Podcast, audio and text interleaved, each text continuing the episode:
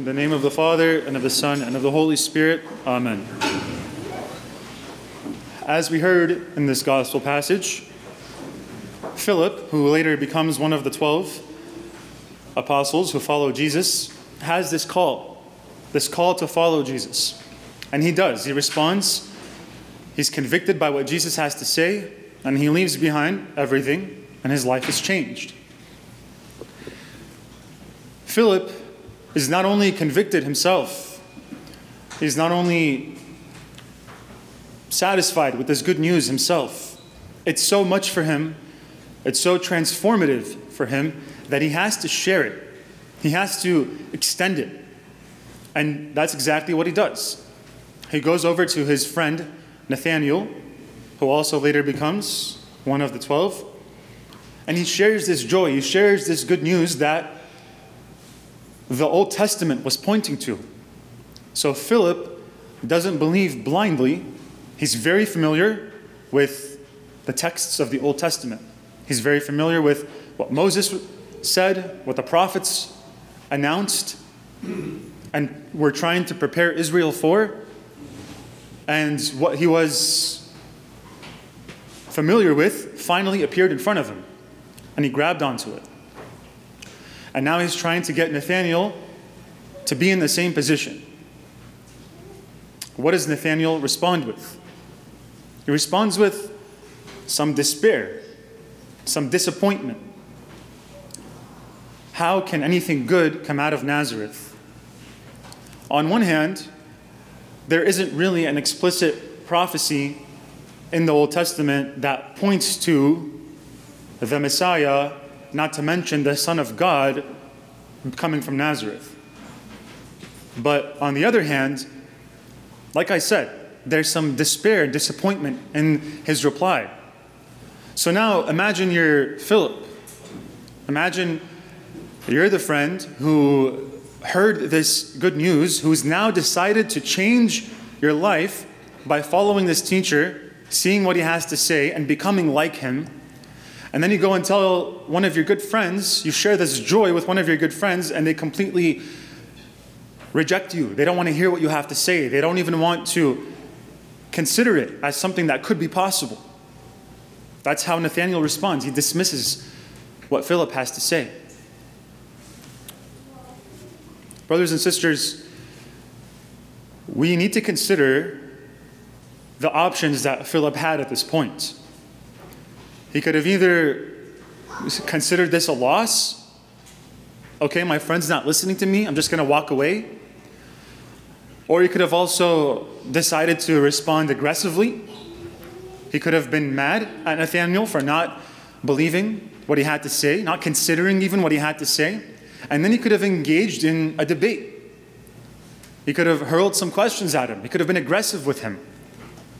Because Philip wasn't believing this blindly, it was built on truth. It was built on what the Old Testament had to say. How could Nathaniel not even consider what's being said? Even though there's no explicit Old Testament prophecy pointing to Nazareth. So, what does Philip do instead? He very beautifully and very humbly and very lovingly responds by saying, Okay, come and see. Come and see. Come spend time with this Messiah that we found. Come and be intimate with this Messiah that we found. Come and examine his heart. Come and look at the way he thinks. Come and look at the way he teaches. Come and see. Do your due diligence. For us, brothers and sisters, we call ourselves Christians. We all take it seriously to some extent. It's why we're gathered here on Sunday. Some of us are farther along in our journey than others, and that's fine. But all of us, to some extent, take our Christian identity seriously. And we live in a society.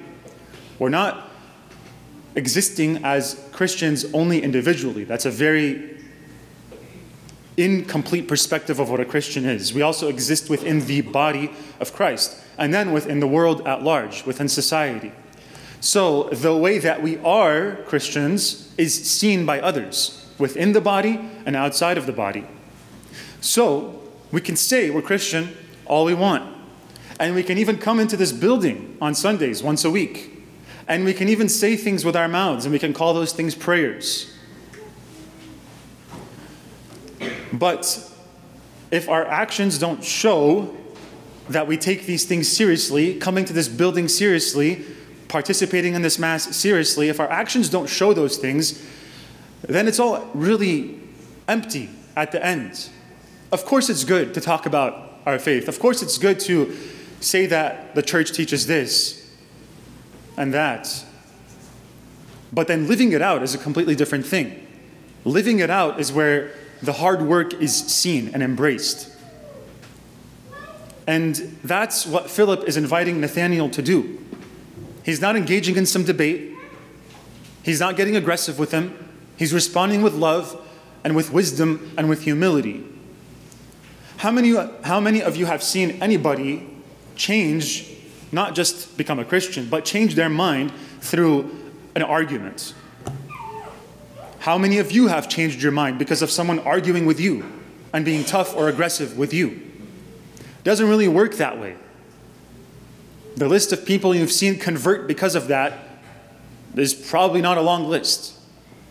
Because that's not how it works. That's not how you get someone's mind and heart to soften and stretch enough to embrace something they don't already know, especially something they need to know, something like the truth of who Jesus is, the thing that Philip wanted to share with Nathanael. This is something for us to seriously consider. I know this message is probably repeated all the time. Take your, take your faith seriously. Don't just talk about it, but you have to act like you believe in it. That's, that's definitely a good message to talk about and to repeat every once in a while because we need to be reminded of it. We often stray away from that message. But just to, to illustrate how important it is, we can think about this one very well known Catholic author uh, named Peter Kreeft. Some of you might know about him, some of you might have read his books before. He has a lot of books, and many of them are pretty good. But there was one book he was writing, I forget the name exactly, but he wanted to uh, accumulate some testimony about what non Christians believe about Christianity and especially about Catholicism. So he actually went to the Middle East and he approached Muslims and asked them this question. And one particular Muslim responded by saying, I don't think that Catholics believe what they actually say they believe. I don't think Catholics believe anything that the church teaches. So, of course, uh, Peter Kreeft was shocked about with that answer and asked him, "Why do you say that?" And he said, "Well, in Christianity and especially with Catholicism, you're taught that you're supposed to share in the life of God. You're supposed to share in God's divinity. You're invited to participate in heaven from now, especially with receiving the body and blood of your God." He said, if that was really true, and if I was really if I was a Catholic, I would be crawling on my hands and my knees every day, especially every Sunday, and never consider myself worthy to approach something like that. How could that even be possible? Of course, that's a very profound answer.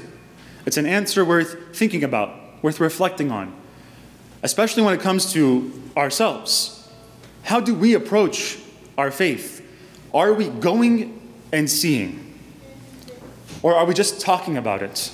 Yes, all of us have accepted that initial invitation that Jesus offered to Philip. Jesus asks him to follow him, and Philip does. But are we going and seeing as Philip asks Nathanael to do? Are we being intimate enough with our faith to let it change the way we think and the things that we do? Because if we don't, it's not enough. If we don't, it's not serious enough. The whole goal is to be changed into something that we're not already, into something that we cannot do for ourselves. That's what it means to participate in God's life from now.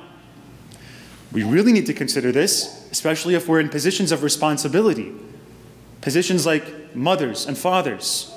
I can talk to my kids all, my, all I want about what the church teaches, but if I'm not living that out, if I'm not at the very least praying with them, taking them to Mass on Sunday, showing that I take sin seriously, that I want to remove sin from my life. If I'm not doing that in front of my kids, I can talk about things all I want. It's not enough. It's not enough to change people. That's not enough to be intimate with Christ. All of us need to take that seriously with the way we spend our time, the kind of friends that we have, the things we choose to do. Brothers and sisters,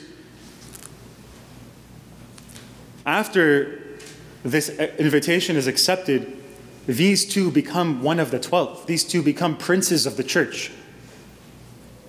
And so we're called to a similar standing. We're called to be within the body of Christ. And if we're just talking about it, if we're not taking it seriously through our actions, it's not going to be enough to be within that body. So today is a good reminder to take our faith seriously, to ask questions that we have, to ask questions, especially in the face of things that we're not sure of. Because if we're left without answers, it's our fault.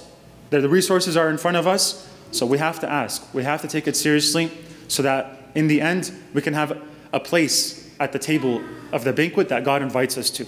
Amen.